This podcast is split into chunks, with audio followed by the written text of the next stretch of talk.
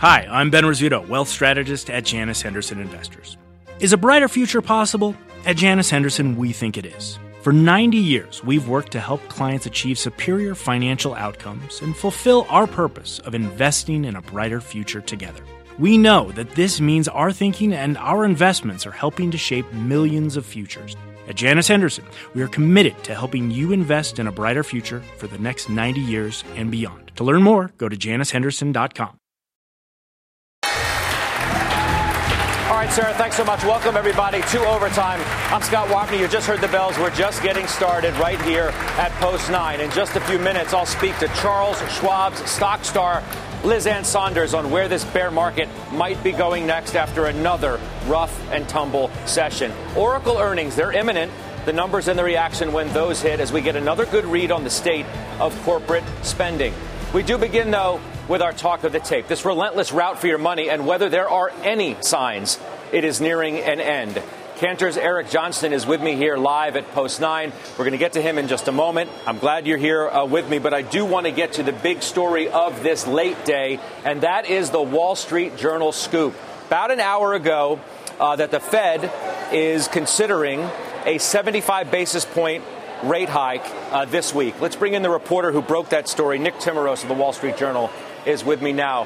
Thank you so much, very much for being with me. This was, in fact, a market-moving story. Tell me more. Well, thanks for having me, Scott. You know, it looked a week ago like the debate at this meeting was going to be about, you know, whether Chair Powell would signal 50 basis points for September versus 25. Obviously, the inflation data on Friday, the University of Michigan expectations report, the New York Fed had an inflation expectations report this morning. Those were negative. Those were not what the Fed wanted to see. And so now you do have a debate this week about whether it's going to be 50 or 75 basis points. And we just reported that, you know, 75 basis points looks like a more likely and more live option than it did just a couple of days ago because of that inflation data. It's interesting. You know, I respect the reporting process so much, so I'm not going to ask you, obviously, about sourcing and things like that. However, headlines like this don't come out by accident. Does it tell you that it's the prospect is moving the ball forward enough that it's probable? Can we make that assertion at this point that that is the way that the Fed is leaning based on the reporting that you have?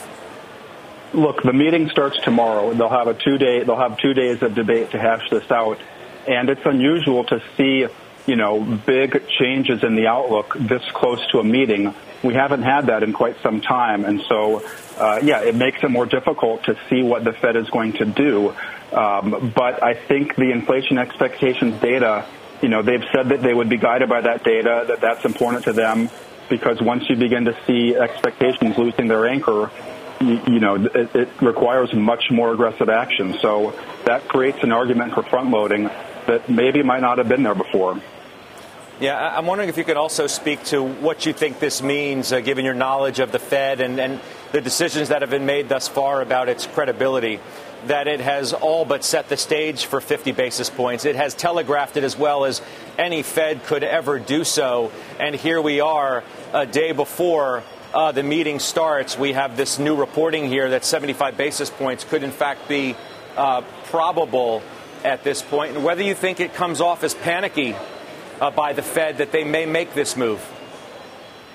You know, I'll leave panicky for other people to speculate on. But if you look at what happened on Friday, you know, part of the Fed's credibility is about getting the market to understand how they are going to react to data. And so when you see the kind of sell-off you had in the bond market and the market beginning to price in 75, certainly for July and somewhat for June, you know, that's the market trying to understand the Fed's reaction function. And I think one of the considerations at this meeting has to be, well, if it looks like 75 is something that people would want to do in July, does it make more sense to do it in June? I think that's part of, you know, one of the options that is up for debate here. Yeah. I appreciate it very much. Thanks for coming on. Congrats on the scoop. It certainly was a talker late in the day, and it moved the market. The bond market, the way that yield shot up was just astounding to watch. Nick, we'll talk to you soon. Nick Timiraos, Wall Street Journal. Eric Johnston's with me right here. your reaction to this. As I said, these things don't just drop out of the sky by accident. Exactly. So the two things we know about the Fed is, number one, you know, the market has been leading the Fed this entire way, and the market has been pointing more towards 75. The second thing we know about the Fed is that they don't like to surprise the market. So the last we heard, it was going to be 50 basis points. This article today tells me it's going to be 775. This was their way of sort of telling the market before Wednesday that it's going to be 75, and so I think that that lines up. And I think the question from there is really around their commentary, right, around what does their forward guidance look like. And I think that keeping everything else equal, equity markets rather pull forward the rate hikes rather than extend it over a longer period of time. You're expecting a more hawkish message on Wednesday, yes, aren't you? Yes. Yeah, I think they're going to. I think they're going to indicate they're no longer going to back themselves into a corner, saying we're going to, you know, do a specific hike the next meeting. So my guess is they'll keep it wide open, and I don't think they'll limit themselves to 75 basis points. They're going to want to really keep them, you know, keep their everything open, all their options open. So the bond market has obviously been screaming at the Fed. Yes. Do more, right? Now maybe they're finally getting the message. What does that mean then for where stocks go from here if the markets perceive the Fed to finally be listening, for a lack of a better description? Yeah, I think there's no easy way or good way out of this. I think that there is a better way. So I think that, yes, the market will like pulling the hikes forward, but it's overall going to be very problematic for equity markets, how this is going to play out.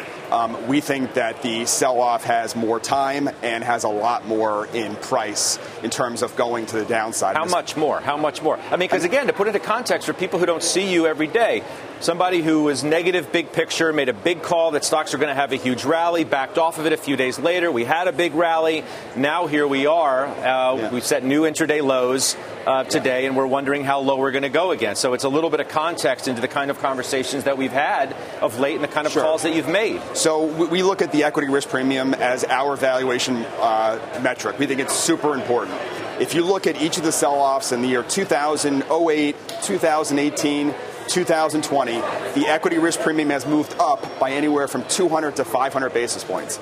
So far during the sell-off, it's actually moved down, meaning stocks have gotten more expensive relative to where rates are. And the reason why is because we've had this massive backup in rates.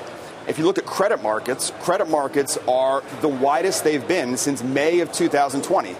May of 2020, the equity risk premium was 100 basis points higher. If you talk to a lot of, you know, people in industry, they're talking about the recession risks being very high. I think they're very high. Everyone thinks they're very high. That is not being reflected in the equity risk premium, despite the fact that we've had this sell-off. And so you can see, you know, numbers in the low 3,000s for sure, and that's not crazy at all based on where the equity risk premium should go. The other thing I would say is that one of the things that we're seeing is that as markets go lower, it has a self-fulfilling effect. This is clearly impacting the economy right now, right? Growth is slowing, inventories are moving higher, and the sell-off is sort of happening real time as we speak. And so as you go to lower prices, the growth outlook and the earnings outlook are both going to get worse. So you can't just take a snapshot today and say, where's it going to go? What is the snapshot going to look like, the picture? And not only could valuations move lower, but so could earnings and the overall growth outlook. Let me bounce once again for just 2 seconds. Sure. Just bear with me. I want to note to everybody, Oracle earnings are out, and the stock is having a nice move here in overtime, up nearly 9%. This was another good read, especially at this particular time, on the corporate spend overall, but not only for this company in general. Just the competition that it's been facing from those pure play cloud players and things like database and all of that. We'll have more coming up in a moment, too. Our reporter's going through that report, but I don't want this conversation to get lost on us in the moment here, too. The other thing that you have pointed to in your notes today, the positioning of the individual investor who was so all in and has yet to be so all out. Is that a fair way to characterize your message? And when that money comes out, that's that shoe that sort of drops to take you to where you think we may go? Exactly right. I mean, you look over the last year, since the year, 2 years since the pandemic, they've added over $1 trillion to equities. And they've only had 1 month recently of outflows, and that was minus $40 billion. So the individual investor has not even begun to sell. And that's one of the reasons why I think this has more time and a lot more depth to it. If you think about what's gone on with the money supply and around the Fed and where real yields have been, we were in this environment where real yields were negative. They were negative 100 to 200 basis points, which encourages risk-taking. That has now turned positive. Real yields are now positive. It just that discourages risk-taking. We've seen the money supply. M2 money supply went down for the first time since 2010, right? And QT is just starting right now. So everything that was inflating over the last 2 years, and it took two and a half years to inflate fiscal spending, monetary spending, is all going in reverse, and it's really, we're in the beginning stages of it. You worry about, speaking of, because as you're talking, you're making me think of what's happening in crypto. Sure. You worry about spillover effects from what we're seeing in crypto? I mean, how can you have an asset class get decimated by 50%, essentially, and have no spillover anywhere? I think it does. I think certainly it hits confidence. When you think about the actual money loss, the capitalization right now of crypto is about $1 trillion. So it was, $2.5 trillion. So that's, that's a global number in terms of ownership. But that's certainly painful. And I think it also just hurts confidence, especially when some of these coins break and you hear about some of the losses out there. Mm-hmm. You lose confidence in the system.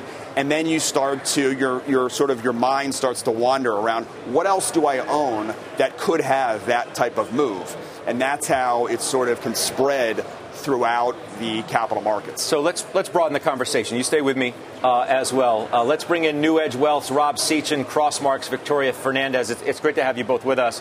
Victoria, I go to you first, and I want to really zero in on this scoop at the end of the day by the Journal that 75 basis points could very well happen on Wednesday. What do you think of that report? What do you think it means? Yeah, so obviously we saw the short end of the curve really move up on that news. But I have to tell you, I know Eric was saying he thinks that means we're going to get that 75 move this week. I'm not sure we do. You know how the Fed likes to telegraph what they're going to do, and they like it to be out there. And the last mention they said of 75 basis points is that it wasn't even part of the conversation. So obviously we want to hear from them. Yes, they discussed 75. I think it sets it up for July that that's a done deal of 75. And then you look at September, and I don't think there's a number associated with September, but it will be higher than 25 that they talked about before. So I think they're setting it up for the rest of the year. I do think, though, for this meeting, they want to stay with the message that they have been telegraphing. They'll stay at 50 basis points. I know when you look at Fed futures, just since Thursday, they've gone up 70 basis points. So the market, I think, could handle it. But I think it comes back to what you were saying a minute ago about the credibility of the Fed, and they want to stick with the message they've put out there for now. Unless you think that what happened late in the day today was a new message that the Fed wanted to have out there. And if they now don't go 75, maybe it further damages their credibility, not to mention the fact that maybe the conversation that you are talking about changed dramatically with that CPI shocker on Friday. Isn't that possible, Victoria? It's absolutely possible. I just don't think that we can say 75. I just don't think it's likely. I don't think it's probable for 75 basis points to make that quick jump. Yes, CPI was higher. We actually didn't see the market move as much on CPI as we did the University of Michigan numbers, those longer-term expectations. That's where I think we're going to see the Fed really focus. Those longer-term inflation expectations are not going to be anchored as much anymore. That may be what changes their mind. But again, I think they're going to give us at least a one-month leeway to prepare for that. So I'm going to stick with doing 50 at this meeting. I could be wrong, but I think they're telegraphing for July, not for June. Rob, desperate times call for desperate measures. How do you read it?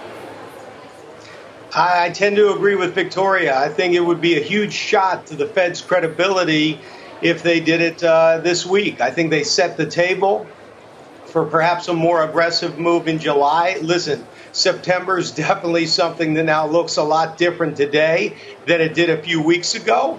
And so there's been kind of a huge death in this hope trade based on the Fed pivoting early.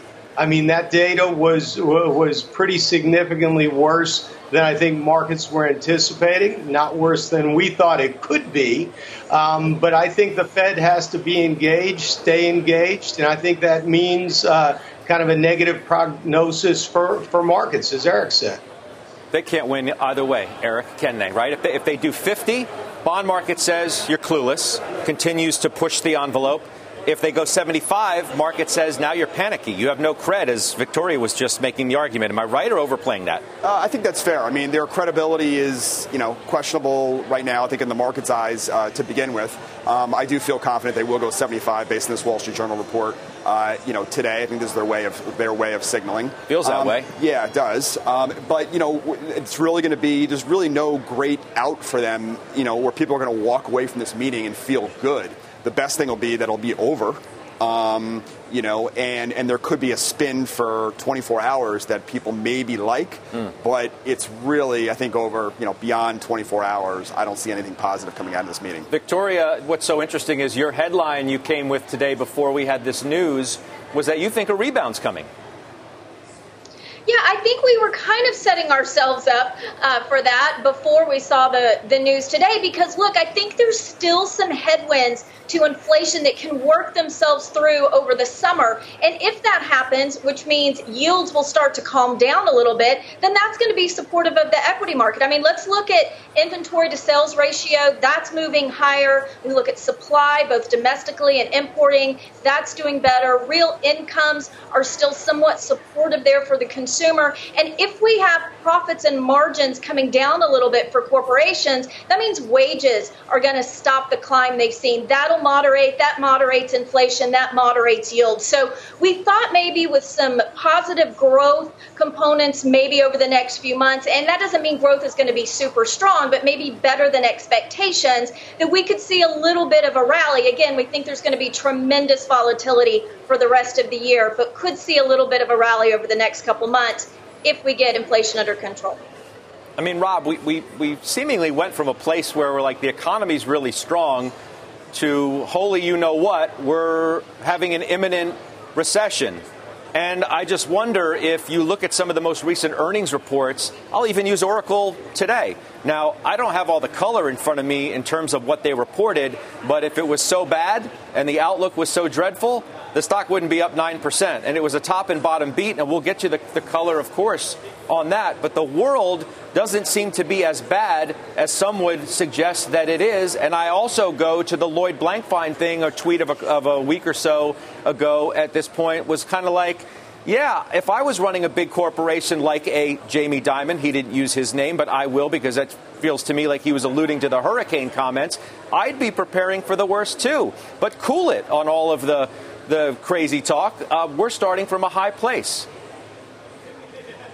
Well, listen, I think investors have to do exactly what some of these corporations are doing, and that's prepare their portfolios for volatility, for downside volatility, because frankly, things have to get worse before they get better. The Fed is the most important actor in the room, and until they pivot and this liquidity paradigm changes, I think investors have to be defensive in their orientation, and that means they have to buy stocks that are resilient. So you have the optionality for when markets recover. They're resilient from an earnings quality standpoint. They're reasonable from a valuation standpoint. They're resourceful from a capital deployment standpoint. And if you can own through this time in equities that are like that are actually performing, you're going to do better than selling and trying to re-enter. We still think, Scott, that there's a good ways to go on the downside.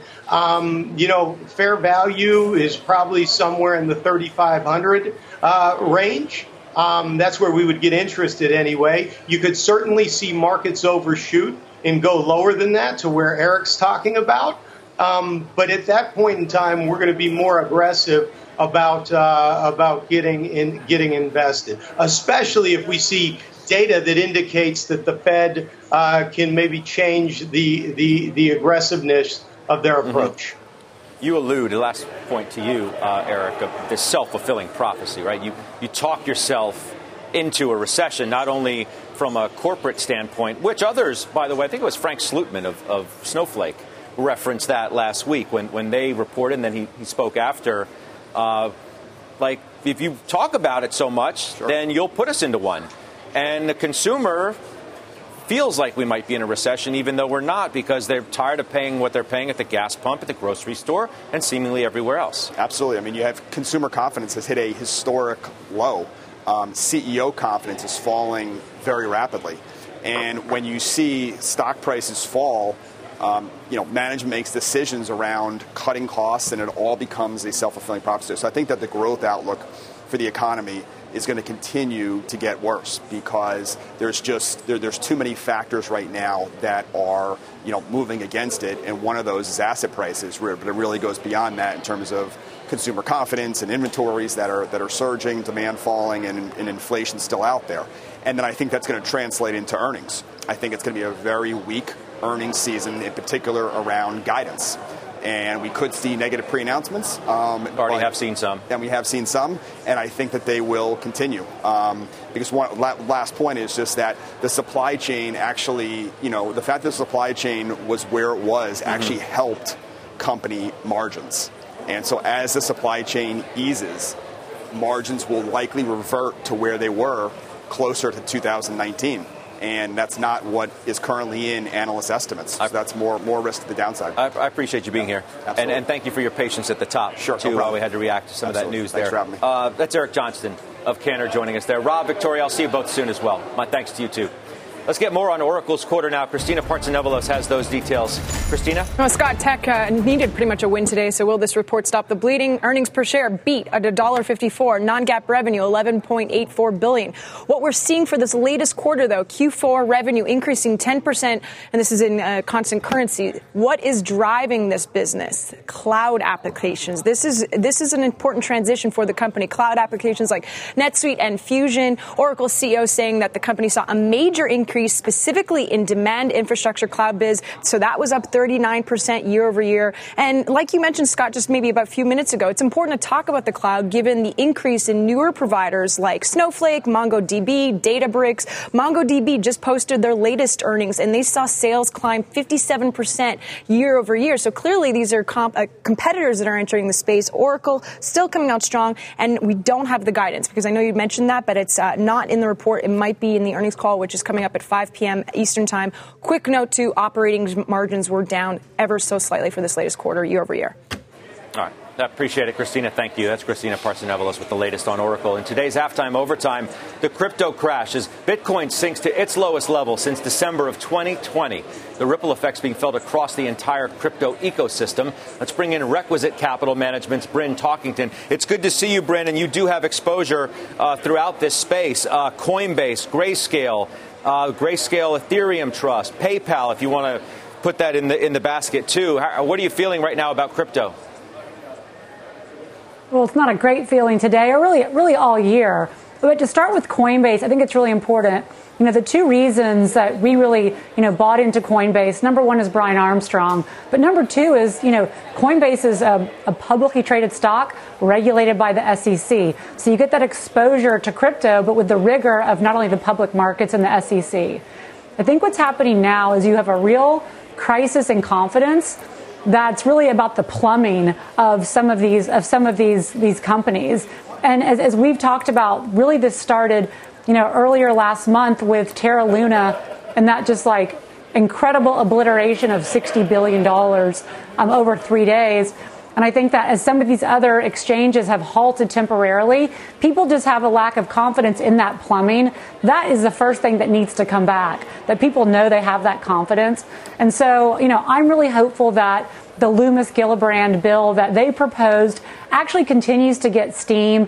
We'll clearly have iterations, because I know when you talk to the Brian Armstrongs of the world, the people at Grayscale, everybody wants smart regulation, and you just have nothing right now. And so in times like this, where there's a huge risk off in tech in general, and then on top of this, you have these plumbing issues. I think it's a lack of confidence where you're continuing to see, this sell-off and this downward pressure across blockchain and crypto. What do you do with Coinbase here? I'm looking at it down nearly 12%. today. It's downright awful to look at if you're a holder of it. So you are. What do you do? Yeah, we're holding it. You know, so we haven't added to the position yet. I really wanted to see after the Terra Luna, you know, blow up. I really think that was a big black eye. I wanted to see the markets settle out. And you just really still haven't seen that settling of the plumbing. So we're going to wait for that, because clearly Coinbase will be a derivative of how crypto trades. But I will say, as these other exchanges that are not publicly traded, as people feel less confidence with those, over time, people are going to continue to gravitate to Coinbase because they do have that rigor of the SEC and it's a publicly traded company. So I think long term, Coinbase gets stronger from all of this. But in the short term, it's painful. And it's like it's a $50 stock that's gotten cut by like 2/3 in under 6 months. I mean, Bitcoin in general, as I look at it here at, you know, 23.5, do you have in your mind a level that you think it could trade down to? You must be thinking of, and maybe fearing is the better word, of where you think it can go as this reset happens across certainly the most speculative assets in the market? Yeah, well, I mean, if you're an investor in any risky asset, hope and fear can't be part of your investment thesis. I think you have to be more pragmatic and stoic.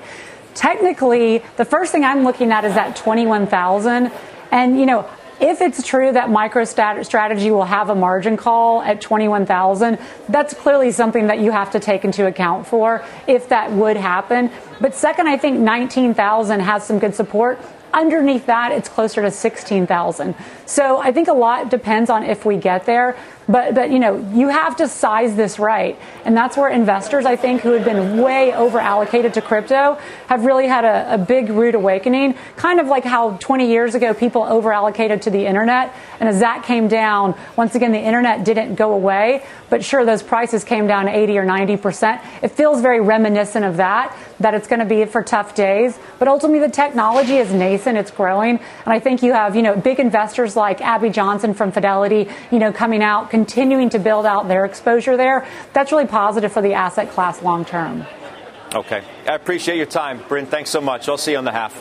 That's Bryn Talkington joining us today. Let's get to our Twitter question of the day. Plays right into this conversation because we want to know, how low do you think Bitcoin will go before it bottoms out? 20,000, 15, 10? Could it be below? You can head to @CNBCOvertime on Twitter. Cast your vote. We'll bring you those results at the end of our show today. Coming up next, panic is never a good investment strategy. That is the message today from Schwab's Liz Ann Saunders. She joins us next with how she is navigating all of this volatility. Big sell-off today when Overtime returns.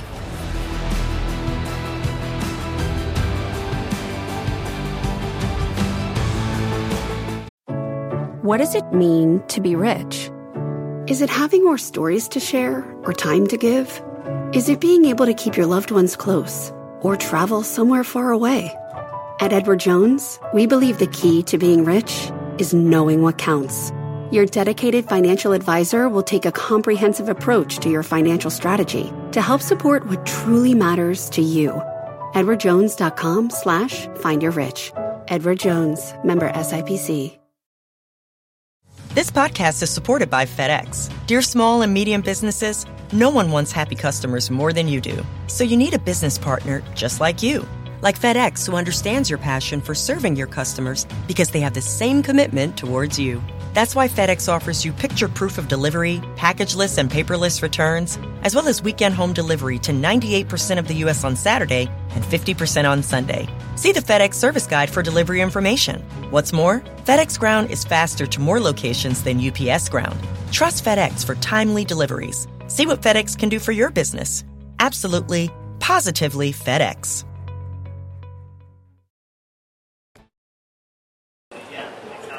Well, welcome back to Overtime. It's time for a CNBC News Update now with Shepard Smith. Hi, Shep. Hi, Scott. Thanks. From the news on CNBC, here's what's happening. The Supreme Court making it much more difficult for migrants to challenge immigration policies in court. In an 8-1 decision released today, the majority said immigrants have no right under federal law to a bail hearing. The ruling could impact thousands of migrants facing long backlogs in courts. The Ohio Governor Mike DeWine signing a bill into law today that lowers the training requirements for armed teachers and school staff. Previously, it required more than 700 hours of initial training to carry a gun on campus. Now just 24 hours with 8 hours of follow-up each training year. And Yellowstone is now closed to visitors. The National Park Service closed every entrance today because of heavy flooding, rock slides, and mudslides. Some roads washed out, others covered in rock and mud. And with more rain in the forecast, the Park Service says it doesn't want to run the risk of people getting stranded in there. Tonight, analysis of the market sell-off, a recap of today's January 6th hearing, and a history-making climb of Mount Everest on the news. Right after Jim Cramer, 7 Eastern, CNBC. Scott, back to you. I appreciate that, Shep. Thank you, Shepard Smith. We'll see you then. Another ugly day on Wall Street, as you know by now.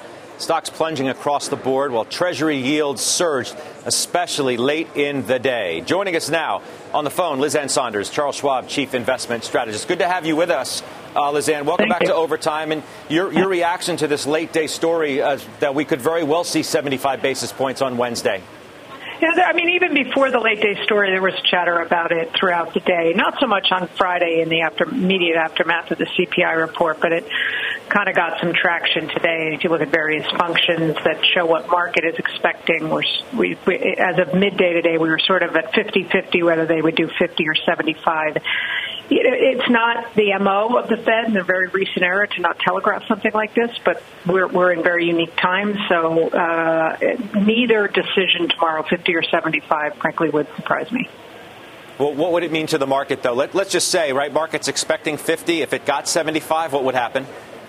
That's a really good question. I mean, the honest answer is I don't know. I think there's probably participants that are gunning for 75 to sort of take the medicine and get it over more quickly, but I think the surprise factor would be unsettling. So I think it depends on your perspective. It does go a bit off script for the Fed to do that, and so I think it probably leans toward the more unsettling end of the spectrum. Yeah, I mean, we got a good gut punch on Friday, and it's sort of got another uppercut today. Are we going over on our back here in the market, or what do you think this tells us this couple of days leading into a Fed meeting? You see where rates have gone. How does it make you feel about the environment overall? So I think we have yet to head into what may be the third, let's hope, final phase of this bear market, with the first phase being a reflection of the Fed moving toward tighter monetary policy, tightening financial conditions, and that goes back to the latter part of last year. And then phase two, I think, was accurately reflecting the slowdown we've already seen in the economy, with a contraction in Q1 and barely stall speed in Q2 based on estimates. I'm not sure yet we have had the phase that reflects the weakness likely to come in profits and profit margins. I also think what's important as it relates to the Fed meeting is not just what they do, 50 or 75, but obviously the commentary from Powell and whether he continues to sort of support the idea that a recession may be what is necessary in order to break the back of this inflation problem, and probably address more directly that they actively need to weaken the labor market. And I think they're going to be pressed for more specificity on that front.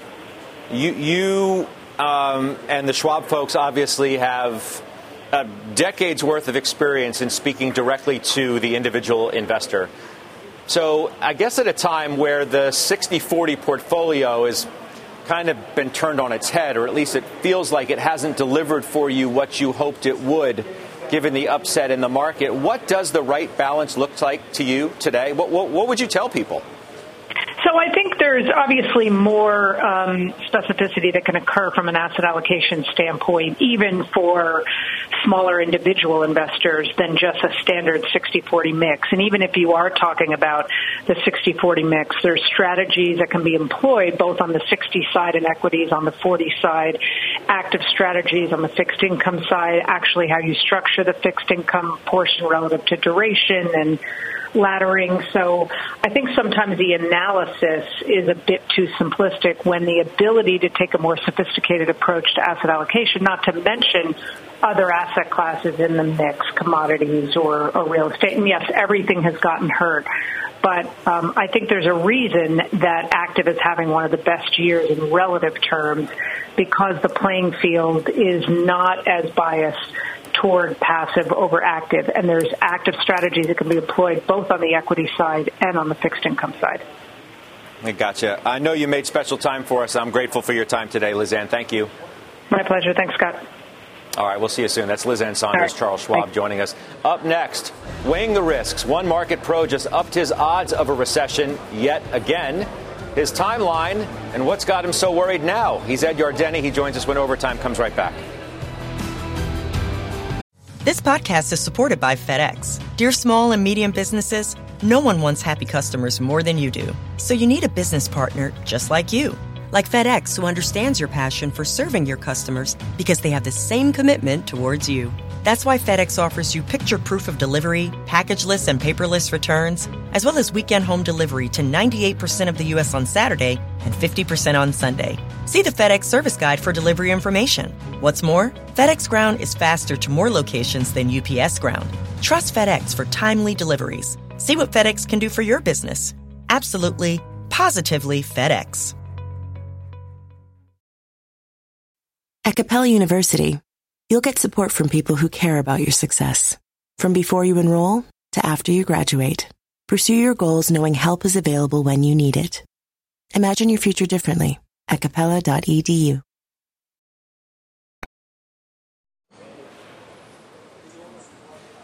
We're back in Overtime with a news alert just in, too. JP Morgan now seeing a 75 basis point move by the Fed at this week's meeting. Let's bring in Ed Yardeni of Yardeni Research. All right, Ed, that seems where we're moving.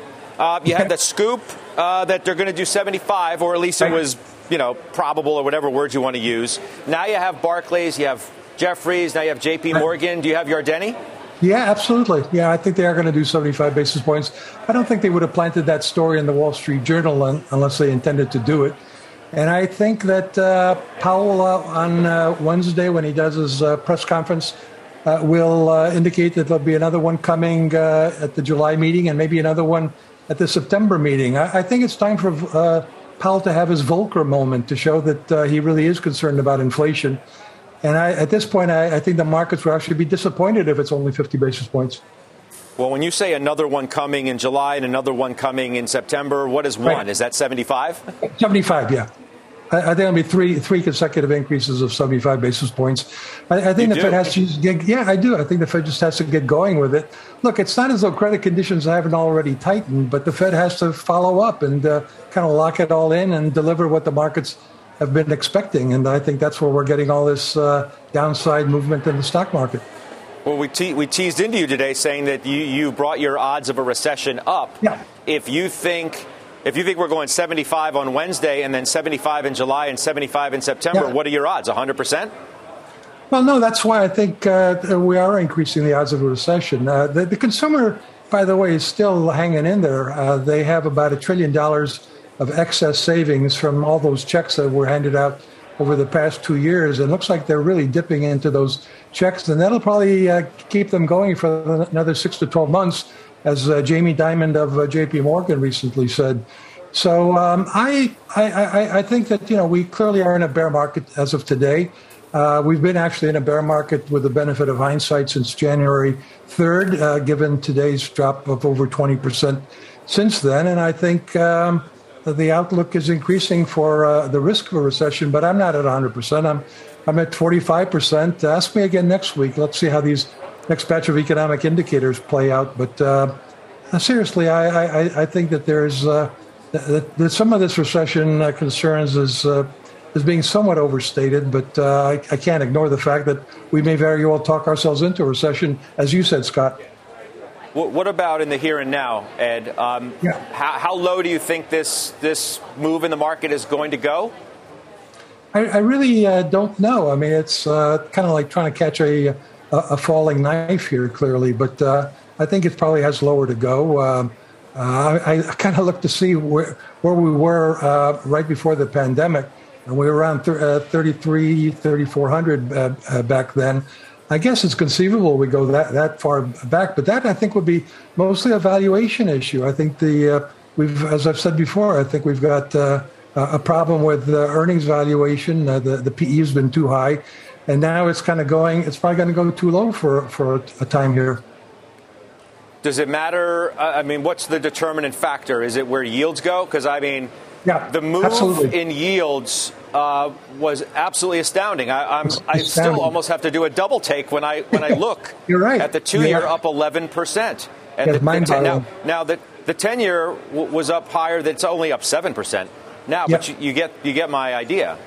Yeah, absolutely.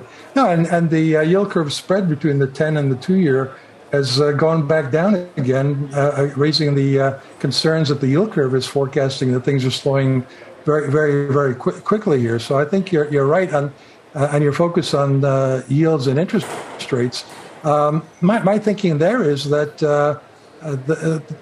this will all come to an end when it's clear that inflation has peaked and that the Fed is done tightening. And so I think 3 rate hikes of 75 basis points consecutive up ahead here would do the trick. And I think we are going to see some moderation in the inflation rates. The economy is slowing in some areas, particularly in consumption of durable goods, and that's where we had some of our worst inflation.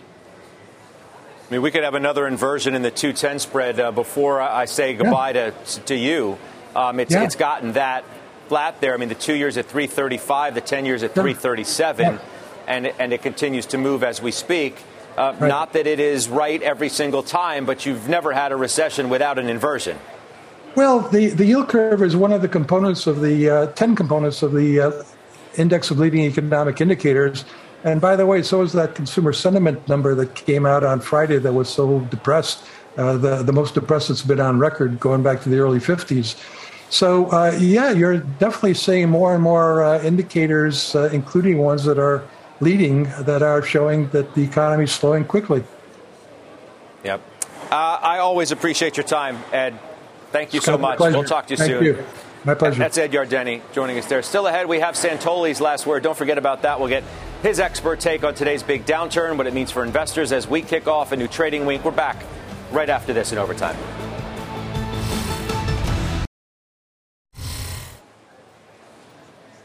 Betting on high-yield bonds in this environment is not for the faint of heart, but that hasn't stopped the so-called mother of ETFs from doing just that.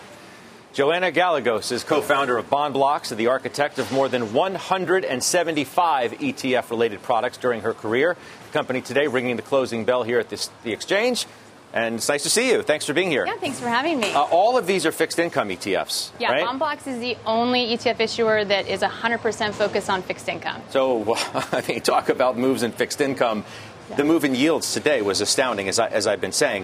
Why is now the right time when people are going the other way? Yeah. They're running for the exits. Yeah, the time for BondBlocks is right now. We actually founded this company based on an idea from March 2020, where very similar days where you saw markets performing the way they perform today. And our co-founders got together and says, we really need to be delivering better tools for institutional investors to manage their risk through markets like this. So this is the exact time for a firm like BondBlocks and the products that we have in market. What about the idea itself of just the direction that yields are going, right, where they went to today, which was pretty astounding, and where they may go now that this report is out that the Fed may go 75 on Wednesday, and the language could be more hawkish than perhaps we thought just a few days ago. Yeah, so 2 ways to look at that. One is what we hear from investors, and we've been hearing from them since we launched actually in February of 2022. We're hearing that investors are reevaluating how they're building risk in their portfolios through fixed income. So one thing to think about is as rates are changing and as markets are shifting, you need more, specific exposures to tailor the way you want to manage that going forward. The other way to look at it, obviously, is just we're looking for more granular things. So we're rapidly expanding the product set. We actually registered for an additional 8 Treasury products this morning that allow you to get to specific duration targets. So, we see it as just an opportunity to be using more precise tools, and that's what we know the need is. I want to lean on your market knowledge for a moment. I said of all the products that you've launched in your career and called you the mother of ETFs, high yield. How's it look to you right now? Yeah. So I think in high yield, what we're able to see is that, you know, depends on the sector, depends on what market you're looking at. And one of the things we did is we launched sector high yield products and we launched Radiance high yield products. And maybe just sticking with sector for a moment, energy. Energy has had an incredible story this in the last 6 months. If you're an energy firm and you have debt in high yield right now, you've done a lot of restructuring of your debt. You maybe paid off some of those loans because of the revenues that are coming in. So all of a sudden, that high yield energy sector has a very different financial health than it did before. If you look at rates today and you have concerns about covering and supporting loan debt, you know, you need more specific things for you can pivot and what you're going to put on your portfolio now. The other thing I would say is that what investors are telling us is they do two things. They're trying to tailor their long-term exposures, but they also need something where they can take off individual components of the risk of that exposure or put it on. So for high yield, you know, again, it's the specificity that we know investors need. You guys have already filed for 9 more funds, too, so you guys are busy. Thank you for being here. Yeah, thanks so much for having us. Appreciate it. It's an exciting day for you guys. Ringing the bell. I appreciate your time. Thank you. That's Joanna Gallegos of BondBlocks. Up next, Santoli's last word. Overtime's back in 2 minutes.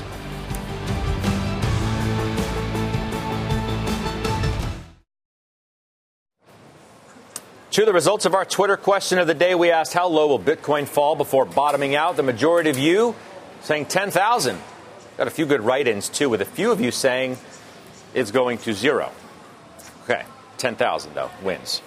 Mike Santoli's here with his last word. What is your last word? I mean, a lot's happened in the last couple hours here. I mean, ugly, obviously, is one way to describe it. I think that a few things to pull out of the action today. One is, bonds absolutely have to calm down to even talk about stocks getting their footing.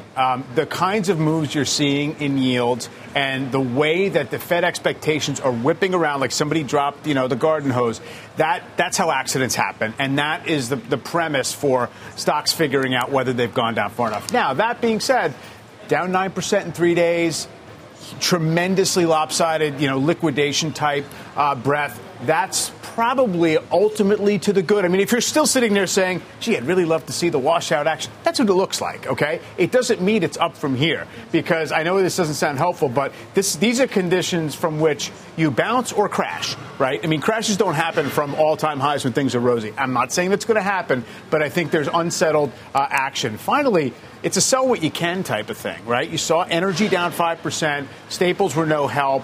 By the way, basic materials have not acted very well, and commodities, ex-oil, have rolled. So that's an interesting context going into the Fed meeting when, of course, laser focus on top-line inflation. So now the conversation tilts to another inversion, like literally a few minutes ago, right? We had another one earlier today.